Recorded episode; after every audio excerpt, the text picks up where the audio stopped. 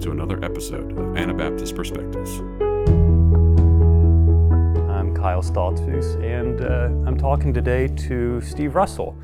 We're both here at Faith Builders, where both of us work, and uh, consider Steve a friend and a colleague. Today, we're talking about being politically pro life, and, and you're going to have to help me understand what you mean by that a little bit as we go. But you're, you're describing, I think, something of your journey from being more politically active in the, the pro life movement to still being pro life, but pro life maybe in a, in a different sort of way. Mm-hmm, yes. Just to get us started here, maybe you could tell us a little bit about your young adulthood, your childhood, and, and, and some of the, the religious disposition you had at that point. I was raised Catholic and um, in uh, what I would consider a uh, active and pious Catholic home. And I, I learned a lot about God, who God is. I went to Catholic school, and so uh, this definitely deeply formed me. And one aspect of Catholicism is a real care for life in all of its aspects because of the situation in our country. Uh, there's a, a, big push about life, uh, prenatal life. So uh, that shaped me a lot when, when I became a teenager, I started to drift away, I, uh, as many teenagers will do when you, you start to wonder about who you are and what life is all about. And I, I started to drift away, and as that happened, I was fortunate to be invited to a Baptist church for a revival meeting, and at that time I gave my life to the Lord. And what happened was, it's not that I learned anything different at that revival meeting, except that I had to personally give my life to the Lord. So what I heard him say, I already knew. I knew that Jesus died for my sins, and there was no other way that I was going to be forgiven. I knew that, but I, I, after hearing the sermon, I did give my life to the Lord. And two things changed. This was during the Vietnam War. I was actually in the last uh, Vietnam War draft, and uh, but I wasn't drafted. But I was a a patriotic young man because Catholics really appreciate what this country has given them, the freedom. We, we didn't have it always over in the uh, old world. And so uh, Catholics tend to be, think that being politically active is important. But anyway, so one thing uh, that I re- realized was a Christian doesn't kill anyone. And, you know, because, because there was at least a possibility that I would be drafted. And the other thing was I wanted to serve the Lord. And so I also thought I wanted to be a priest. So um, my Catholicism, uh, my Catholic school experience, it, it really did shape me, and I would say in basically in good ways.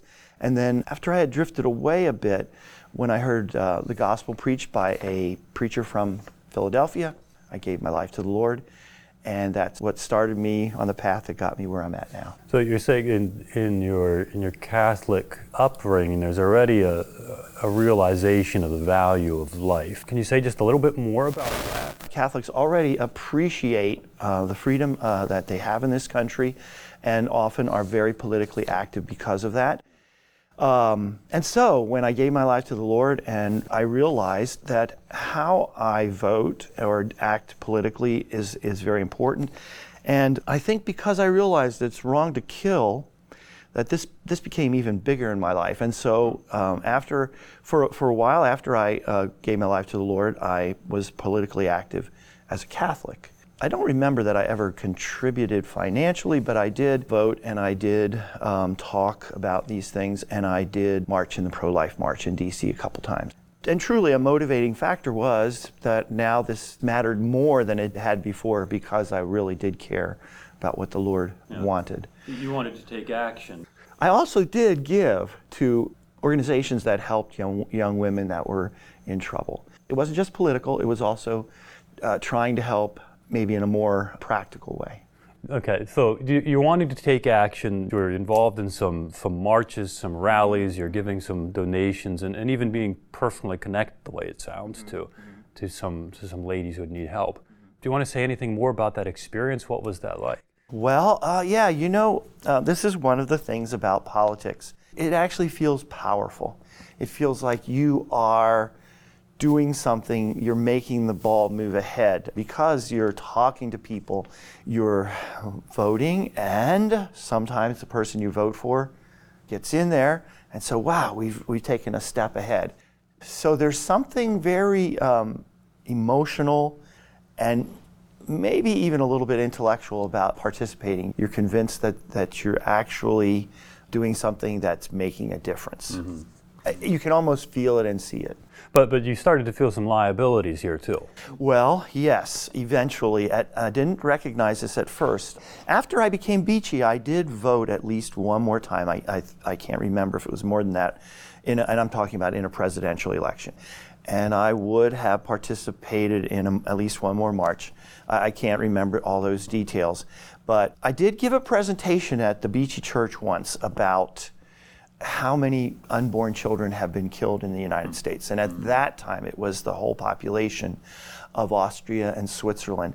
So this, this is just to illustrate how you, you can really get involved in this real, two countries wiped out, never had a chance to live. But there are two things that happened that made it clear to me that th- this is not actually as productive as I said it did feel at first. One of them was I'll just say it, I voted for President Reagan, and he said he's pro life. And he went ahead with one of his key campaign promises to lower taxes, and at that time, Congress was Democratic. So he went on TV and he pled with the people you need to talk to your congressman if you want this to pass. Mm-hmm. And guess what? The people responded. Yeah. They called, and the and the Democratic House of uh, Representatives cooperated and they passed, they passed this tax bill. But he never did that with the pro life things. So I started to realize you know, they bring together a lot of pledges, but they're not equal and they don't equal my care uh, for them. And so he'll do the ones that any politician will do the ones that he feels will help him the next time, but not those that are really going to cost. This would have really cost to say, I'm pro life contact your congressman and let's do something about this. So that was one thing. I, I saw that their, the politicians' concerns weren't mine. But I think more uh, the deeper thing was I started to recognize by things I read and by talking to other people that what I was doing was trying to impose Christian morality on other people. And they're not even Christians. They don't want it. They couldn't do it if uh, they couldn't do it. And uh, they don't want it though. And so here I am trying to use the political process to impose my will on others, which is what a law is. And I started to see something, this is the most important thing for me. I started to see that I was building a wall, not just between me and those other people who weren't Christians, but between Jesus and them. I was making it harder for them to hear.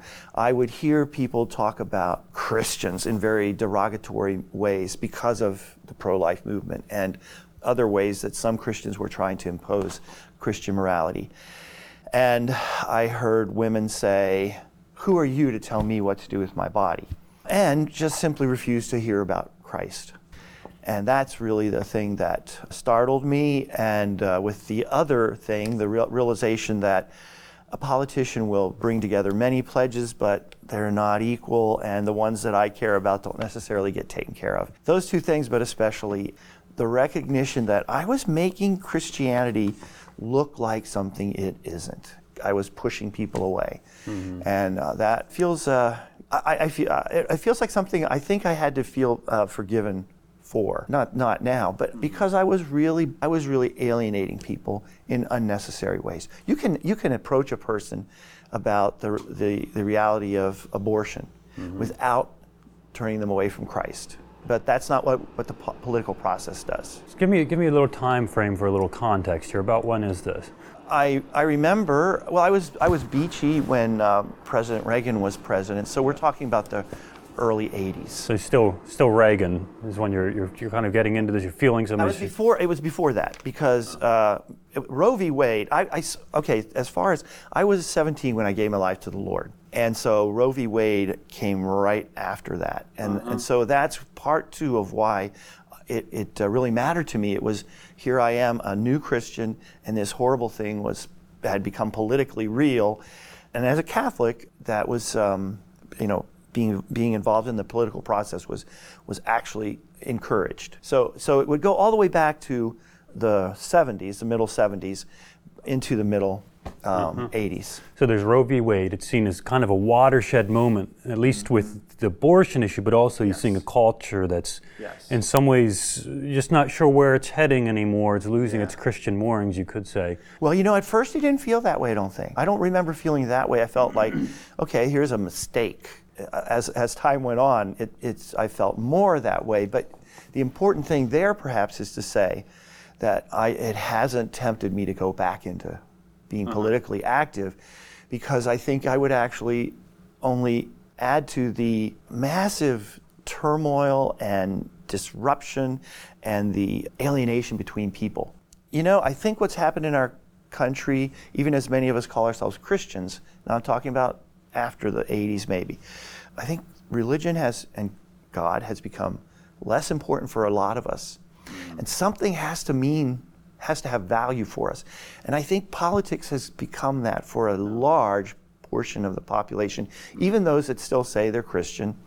And so, um, you know, this is it. This is important. And I, I, somehow we just don't see that we are, that we, the Christians that are involved are actually not making the situation better. They're making it worse. And if I could, I'll just uh, mention a book that uh, will really illustrate a lot of what I'm talking about. There's a book called Not by Might by Ed Decker, I think, and Cal Thomas and this other man were uh, involved in getting the moral majority started, which was Christians. It's kind of the center of the religious right. Yes, and and that was all during this time. And uh, this book is excellent because these two men were involved in that. They tr- they thought they were moving the ball forward, as you can say, and um, in the end, they said that nothing changed or it became worse. Because and and uh, the pro-life movement was a big thing for for the moral majority, and and both of them they haven't gotten to the place where they'd say the Christian shouldn't participate in politics, but they did feel that it was a mistake to make a Christian organization take on a political color and uh, and push for laws to be imposed on others. They, they move that way anyway, which is refreshing, but they still don't see what I think I see, which is that in my kingdom, the, the kingdom of Christ, we do things in a different way. We woo people to Christ. We, we encourage them to do what's best for them as humans. Uh, we don't, don't force things on them.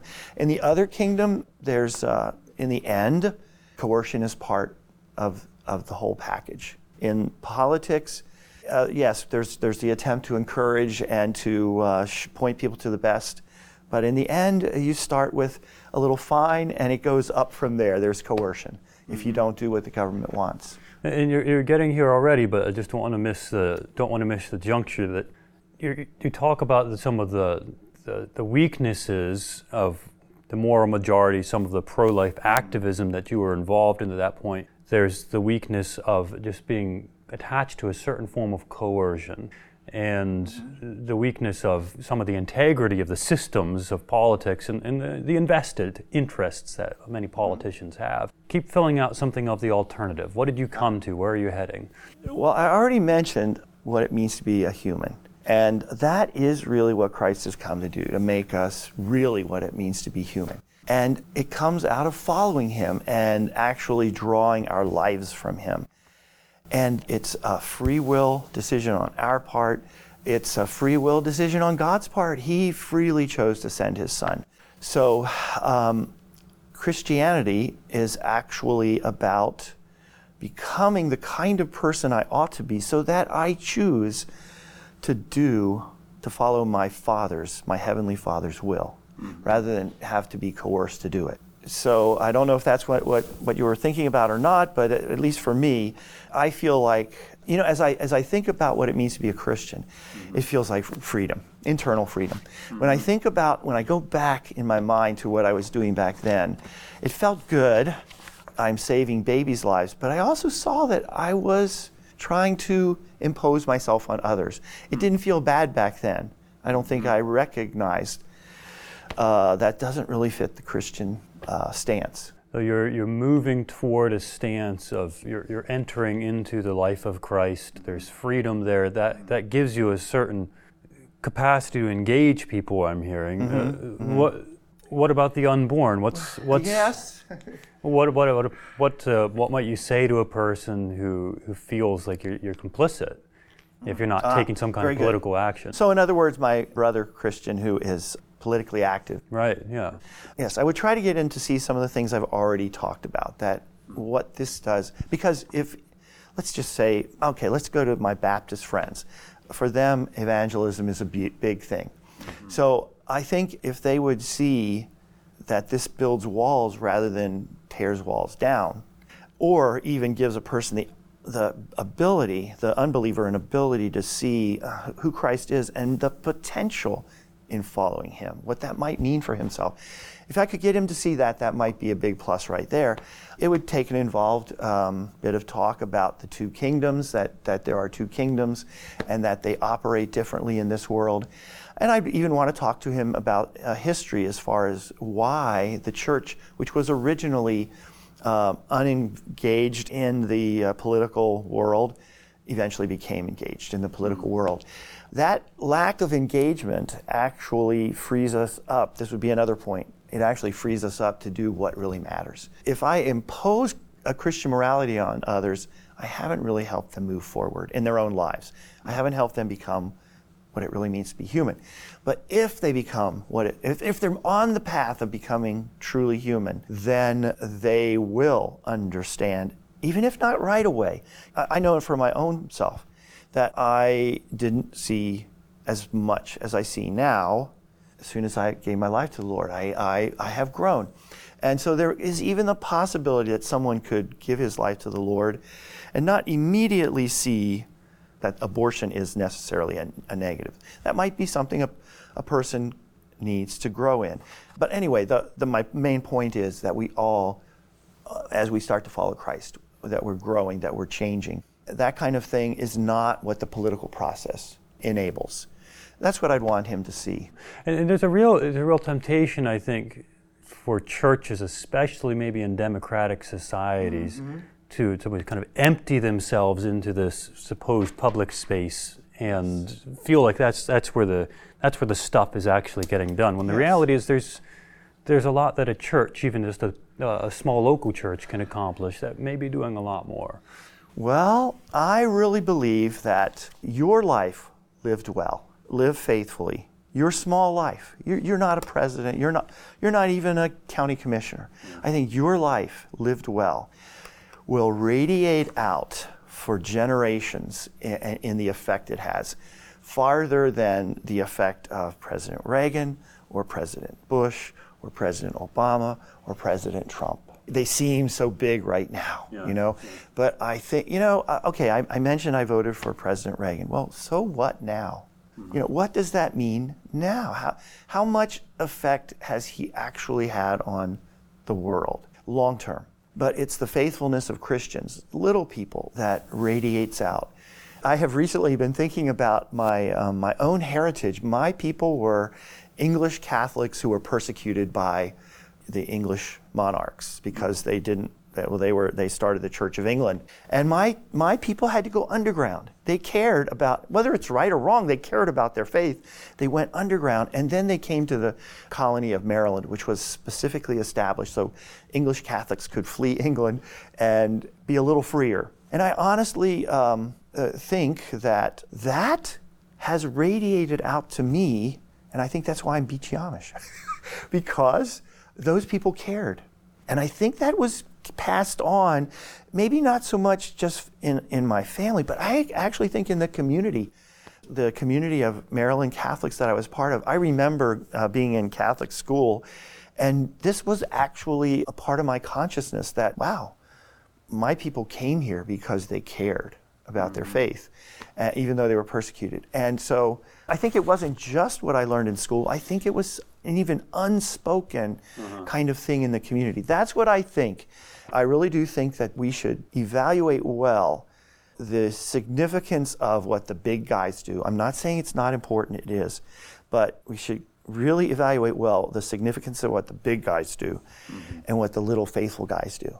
Mm-hmm. And that's the part that I think keeps on radiating out. And isn't this just one of the some of the reversals of the kingdom right Oh, yeah. here. The, the, the things the little guys do matter, and sometimes the the pontiffs on the top. eh, It's kind of inflated, and, they, and they, they make their appeal based on that.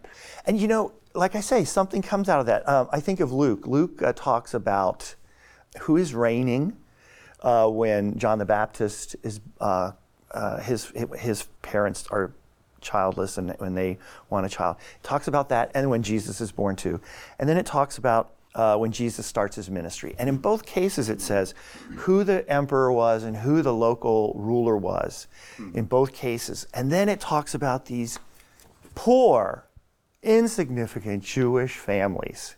Well, who is more important in the long run of history? The Caesars and the governors? Yes, they even today, Caesar's law still affects us, so there's some effect there. Or is it John and his parents? Is it Jesus and his parents? Who would have been scorned by even a low level Roman official? Well, we know the answer to that. We know which lives have really affected us and the world. Yeah, it can, it can uh, feel important, the political world and the political action, and it really does affect us. I'm not saying it doesn't, but we have a much more important kingdom to, to work in and to really put all of our effort into. Steve, now you're, you're preaching the gospel. So thank you. Thank you. For more information about Anabaptist Perspectives, to read our blog, to donate, and to see videos of the conversations you hear on this podcast, visit AnabaptistPerspectives.org. We love to hear from our audience, so leave your feedback in the comments for this podcast or send us a message through our Facebook page. Thank you for listening, and we'll be back next week with another episode of Anabaptist Perspectives.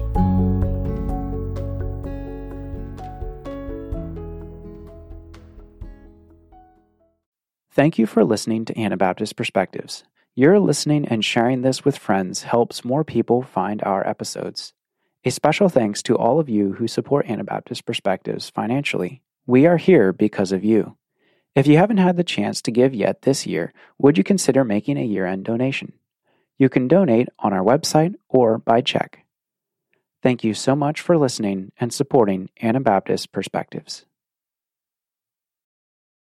Thank you for joining us for this episode. We invite you to join our monthly partner program. Monthly partners are key to the financial sustainability of Anabaptist Perspectives. Partners also gain access to bonus content, including our exclusive podcast where we respond to audience questions and comments. Sign up at AnabaptistPerspectives.org.